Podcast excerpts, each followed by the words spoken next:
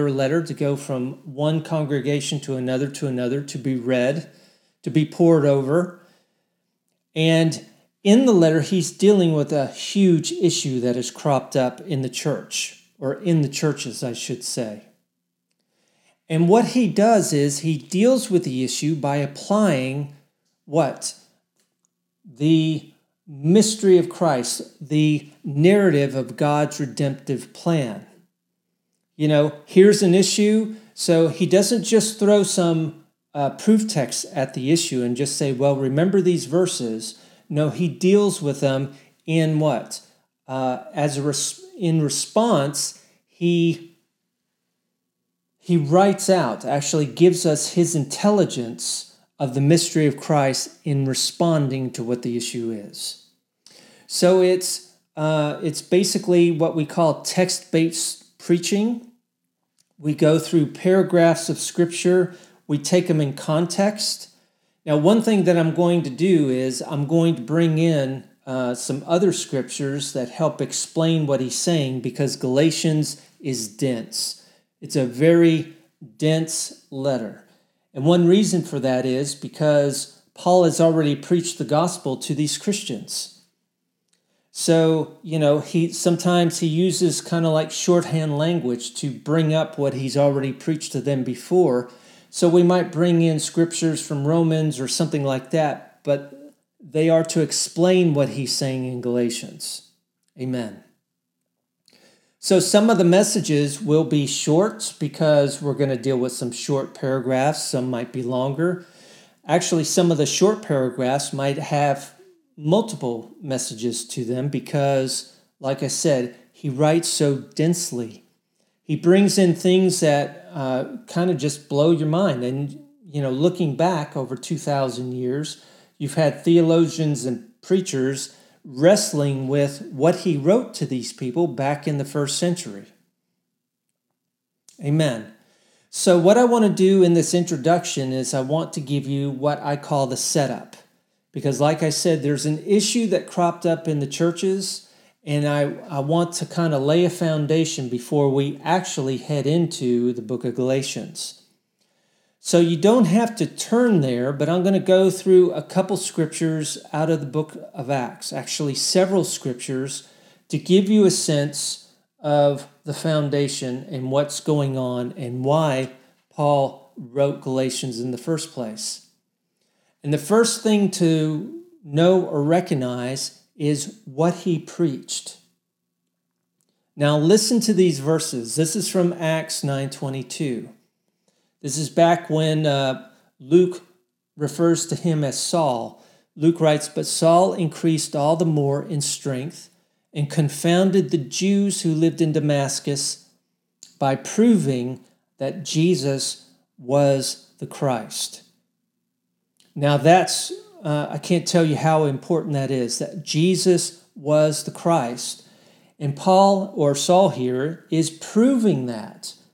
And he's proving that to who? He's proving that to the Jews. So, you know, uh, it's not explicit in the scripture, but you can understand that he's not just saying, hey, take my word for it. Jesus was the Christ. And Christ, by the way, is another name for Messiah. No, he's going back to Old Testament scripture. And he's proving to the Jews that Jesus, this man who, what, who was raised in Nazareth, was actually Israel's Messiah. Going on to Acts 17, Luke writes, And Paul went in, as was his custom, and on three Sabbath days he reasoned with them from the Scriptures. Again, he's going to the Jews explaining and proving that it was necessary for the Christ. Notice there he says, the Christ, the Messiah, to suffer and to rise from the dead, and saying, This Jesus whom I proclaim to you is the Christ. This final one that I have, uh, Acts 18:5, when Silas and Timothy arrived from Macedonia, Paul was occupied with the word, testifying to the Jews that Christ was Jesus. So, from those three verses, you get an idea of what his preaching was about the Lord Jesus Christ. that Jesus, this man who was born, um, born in Bethlehem, raised in Nazareth, was actually Israel's Messiah. And that becomes crucial in the book of Galatians. Now, there's another aspect about Paul's preaching that I want to bring out because, again, this is the setup for the introduction um, of going into the book of Galatians. In Acts 13 32, Luke writes, And we bring you, actually, this is Paul uh, speaking, and we bring you the good news that what God promised to the fathers. Now, stop right there and think about that a minute. What God promised to the fathers. Now, Gentile Christians, we don't have any fathers. In Ephesians, Paul wrote that we were outside the commonwealth of Israel, without hope and without God in the world. We don't have any patriarchs. We don't have any Messiah. And Paul here is preaching, he says, what God promised to the fathers, he's talking about the patriarchs in Israel. Verse 33 says, This he has fulfilled to us, their children, by raising Jesus. As also it is written in the second psalm, You are my son, today I have begotten you. And you can see from verse 33, where he's quoting the second psalm, he's going back to Old Testament scripture to prove what? That Jesus was the Christ. But I want you to notice that he said what God promised the fathers. And then, uh, well, in that same address, uh, backing up to Acts 13 26, Paul writes, Brothers, sons of the family of Abraham, and those among you who fear God, to us has been sent the message of this salvation. Notice that he is, again, he's preaching to the Jews, and that becomes a big part of Galatians. Acts 24, verses 14 to 15. Uh, Paul is testifying before Felix the governor. And he says, But this I confess to you that according to the way, the way was what uh, Christians were called very early on, which they call a sect. I worship the God of our fathers. Notice that he's telling Felix, and this is post resurrection, I worship the God of Israel, the God of our fathers, believing everything laid down by the law and written in the prophets. Now, that becomes a big thing in Galatians 2. Notice Paul's mindset is what he's saying. Is he's said, I'm not preaching anything really brand new that nobody's ever heard of before. In fact, uh, I'm believing everything laid down by the law and written in the prophets, having a hope in God, which these men, speaking of the Jews themselves, accept that there will be a resurrection of both the just and the unjust. Now he's before King Agrippa and he says, And now I stand, this is Acts 26 6. And now I stand here on trial because of my hope in the promise made by God, look at this, to our fathers. Again, this gives us a, an idea of where Paul's preaching. This is Acts 26. This is close to the end of the book. And he still he still is referring to God fulfilling promises made all the way back in the Old Testament. Let me give you one more. Acts 28 23. When they had appointed a day for him, they came to him at his lodging in greater numbers. This is talking about Paul. He's under house arrest. From morning till evening, he expounded to them, testifying to the kingdom of God, trying to convince them about Jesus both from the law of Moses and from the prophets. And that becomes huge in the book of Galatians, of all things. So you see what Paul is doing. He's going back to the Old Testament. Now, the Old Testament is called, there's two pronunciations. It's called the Torah, or the modern version is Torah. And that can mean one of two things, actually. It can mean the five uh, books first books of the Old Testament, which is referred to as the Law of Moses. We just read that, the Law of Moses. And then sometimes the Torah is referred to as just the Hebrew scriptures, basically the whole Old Testament. You have the law, the prophets, and what they would call the writings, like uh, Psalms and Proverbs. So, uh, so when in Acts 28, he's trying to convince them about Jesus from both the law of Moses and from the prophets. Well, that's the Torah. You could say, uh, well, that's the Torah, both the, law of Moses and the prophets put together. Now, one thing I want to get over here is, you know, modern Christianity, uh, you know, we have we have little proof texts and isolated prophecies. You know, we go back to the Old Testament and say, well, here, you know, uh, unto us a child is born, unto us a son is given, and then we have, you know, uh, some proof texts here and there, especially around Christmas from the Old Testament. Well, that's not what Paul is doing. Paul is talking about the promises that God made to what? The fathers, the patriarchs. And he's testifying, he's preaching that they have now been fulfilled all in Jesus. And he calls Jesus the Christ, Jesus, Israel's Messiah. And all this background is needed in order to really get a good start in the book of Galatians. Now, that is the background of Paul's preaching. Let me bring to you the issue that crops up, and it's over in Acts 15, verses 1 through 5. Now, let me just clarify this. Acts 15, 1 through 5 uh, may or may not be the, the, uh, the people that Paul is dealing with in Galatians, but it's the issue that he's dealing with in the book of Galatians. Let me read. But some men came down from Judea and were teaching the brothers. Some men come from uh, Judea, they're Jews, and we're teaching the brothers, they're Christians. Brothers are Christians because we're one family in God.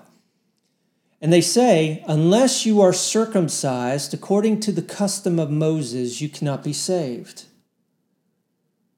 Now, notice the context here. Men came down from Judea. This is Acts 15. This is post resurrection. And we're teaching the brothers. The brothers, uh, Luke calls them the brothers, they're already Christians. And these guys are coming up and saying, unless you're circumcised according to the custom of Moses, you cannot be saved. Now, we can get into circumcision. Uh, we will get into circumcision down in to Galatians, but circumcision was a sign of the covenant. Started with Abraham, but notice here that they don't say Abraham, they say according to the custom of Moses. That's important. And that's important to keep keep in mind as we dig into Galatians. That will come up again. Uh, I just want to point out there's no mention of Abraham here, but we're going to read all about Abraham in Galatians. So, verse 2 it says, And after Paul and Barnabas had no small dissension and debate with them. This is, this is the, uh, the, the boiling pot of Galatians right here. After Paul and Barnabas had no small dissension and debate with them, Paul and Barnabas and some of the others were appointed to go up to Jerusalem to the apostles and the elders about this question. Question was, you know, do do believers have to become circumcised in order to be saved? So, being sent on their way by the church, they passed through both Phoenicia and Samaria, describing in detail the conversion of the Gentiles. Notice that the conversion of the Gentiles. And brought great joy to all the brothers. Now, when they came to Jerusalem, they were welcomed by the church and the apostles and the elders, and they declared all that God had done with them because they're preaching to Gentiles, they're preaching to non Jews. But here's verse 5, and verse 5 is where this is kind of like the climax of the issue uh, before we dive into the actual text. It says, But some believers, notice that these are believers, but some believers who belonged to the party of the Pharisees rose up and said, it is necessary to circumcise them. They're speaking of the Gentile Christians. It is necessary to circumcise them and to order them to keep the law of Moses. Now, step back from that just a few minutes, uh, well, a few steps, I mean.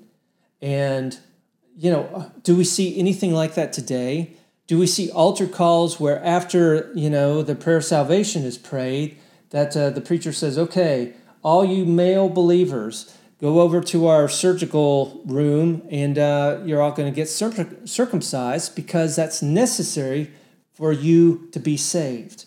Now, we don't see that. And we don't see that because of Paul's letter to the Galatians. But you see that some believers, and here, uh, former, well, who belonged to the party of the Pharisees, uh, in the Greek it says out from the Pharisees, rose up and said, Oh, uh, all of you male members and you know female believers indirectly it's necessary to circumcise you and to order you to keep the law of Moses. Amen. So that's the issue that Paul deals with. And like I said, he doesn't throw any proof text at the Galatians, and actually, he doesn't say, uh, this, is, this is a small problem, don't worry about it. No, it's huge. It's absolutely huge. So that is the setup. And uh, with that setup, let me give you some historical mistakes about the book of Galatians before we, uh, well, I'll give you some historical mistakes and I'll give you some takeaway truths um, to finish off this introduction. The first historical mistake is that Galatians is not written about how to be saved or the relationship of faith versus works. You hear that all the time. And works is not uh, the Jews, let me say this the Jews were not trying to achieve or work out their own salvation. And God did not bait people to say, okay, well, here's the law. Nobody can keep the law. So, ha ha on you. You have to get saved through the Lord Jesus Christ. That has nothing to do with the law. As you can see uh, with, the, uh, with the verses that I've quoted out of Acts, Paul actually goes back and says, no, God has fulfilled promises made in the Old Testament to the fathers in the Old Testament. So we're going to get into that. The second historical mistake is that Paul is not ranking two religious groups against each other. He's not favoring Christianity over Judaism. That's just not in the equation. That, that has nothing to do with the book of Galatians. He's not offering something called Christianity in opposition to something called Judaism. The third historical mistake is thinking that, like this believing Pharisee was somehow religious, some kind of legalist. Again, that has nothing to do with Galatians and Paul's um, expounding on the redemptive narrative in the book. And then lastly, uh, the law is not some general moral law, it's Israel's covenant document, the Torah. And that's huge too, because um, when, it, when you get when you hear some preaching, they try to divvy up uh, the Torah into well, here's moral law, here's some food laws, here's some festival laws, and that kind of thing. Uh, no, no, those are those are modern constructs that have nothing to do with Paul's letter. The Torah is the law of Moses or the Hebrew scriptures. I went through that. Now, let me give you three takeaway truths. These are things that are going to become real as we go through the book of Galatians. And man, they're cool. The first one is the God of Abraham, Isaac, and Jacob, the God of Israel, has done what he has promised. And we saw Paul preaching that in the book of Acts. What's interesting is you don't hear too much about that today, do you, in church or TV or anywhere else? You don't hear preachers getting up and say, uh, God has done what he promised to the fathers of Israel. You don't hear that at all. Well, that's what Paul's main preaching was, as we saw as we go all the way through uh, the book of Acts. Second truth, takeaway truth, is God's Messiah God's Christ, his Messiah, Jesus, fulfilled the divine purpose for Israel in his death, burial, and resurrection. And I say Israel because Israel, and this is this is the big explosive point really, Israel was the means of bringing salvation to the world. Amen. And just to give you a little bit of hint of going into Galatians, when you go back to the Gospels, what do you see? You see Pilate crowning Jesus as King of the Jews. And the Jews come to Pilate and say, Oh, no, don't do that, don't do that. You know, you can put a sign up saying, Well, this man said he was going to be the King of the Jews, but don't say he's the King of the Jews. And what does Pilate say? He goes, No, I've written what I've written. And that's huge too, because that all fits into the redemptive story. Amen. Let me say this too. This is part of the second truth. It said the Torah has done its job, has done its job, and now has been set aside. Third, third takeaway truth is God has recreated the spirits of men as a down payment for the age to come. So we've been saved, but our bodies are not yet redeemed. And we haven't entered into that glorified state yet. But what the Lord has done is He sent the Spirit of His Son and recreated the spirits of men as the down payment in the age to come. Amen. Now, uh, I've made some notes about application for today because the modern notion is you can't preach the, the Bible, you can't preach the gospel without having some kind of application. These applications are for the whole book. Whole book of Galatians. First one is uh, you're going to see the faithfulness of Christ and how central that is to the gospel. A lot of Bibles, modern Bibles now, have faith in Christ, but when you go back and you read it, it really should read the faithfulness of Christ, and we're going to get into that. That is central to the gospel. The second application is understand, understanding the redemptive narrative. Many of us, uh, because of the preaching and because of topical sermons and the, and the rest, we know that we need to be saved. We, we know that we need to be filled with the Spirit, and we know that we need to live as good Boy Scouts and Girl Scouts in the world, and that's about it. Well, you're going to understand the narrative. Amen. It really helps your understanding and it helps your walk. You're also going to understand the centrality of Jesus' death, burial, and resurrection. And finally, you're going to understand a whole lot more of what being in Christ is all about. Amen. That's central in the book of Galatians. So that finish, finishes off the introduction. Uh, let me give you a suggestion and that is with your Bible. A lot of people now, um, a lot of preachers actually, kind of um, they encourage this. They encourage you to buy paraphrases. Like the Message translation is a paraphrase. The Passion translation is actually a paraphrase. The New Living translation is a thought for thought translation. It's not a word for word um, translation. And so You'll probably not do well with those kinds of translations as we go through the book because, like I said, this is text based preaching. One problem with thought for thoughts uh, Bibles that can crop up is uh, the thought that the translators have about the scripture is different from the thought that Paul had when he wrote them. So, um, you know, you, you take that risk. And sometimes they get it right, sometimes they get it wrong. So um, I'm going to be preaching from the ESV, that is supposed to be one of the most literal Bibles. I find that it's pretty reliable. Uh, the King James actually is also pretty reliable, it just has some archaic English in it. Um, find a translation like that because it will be a whole lot easier to follow along as we dive into the book of Galatians.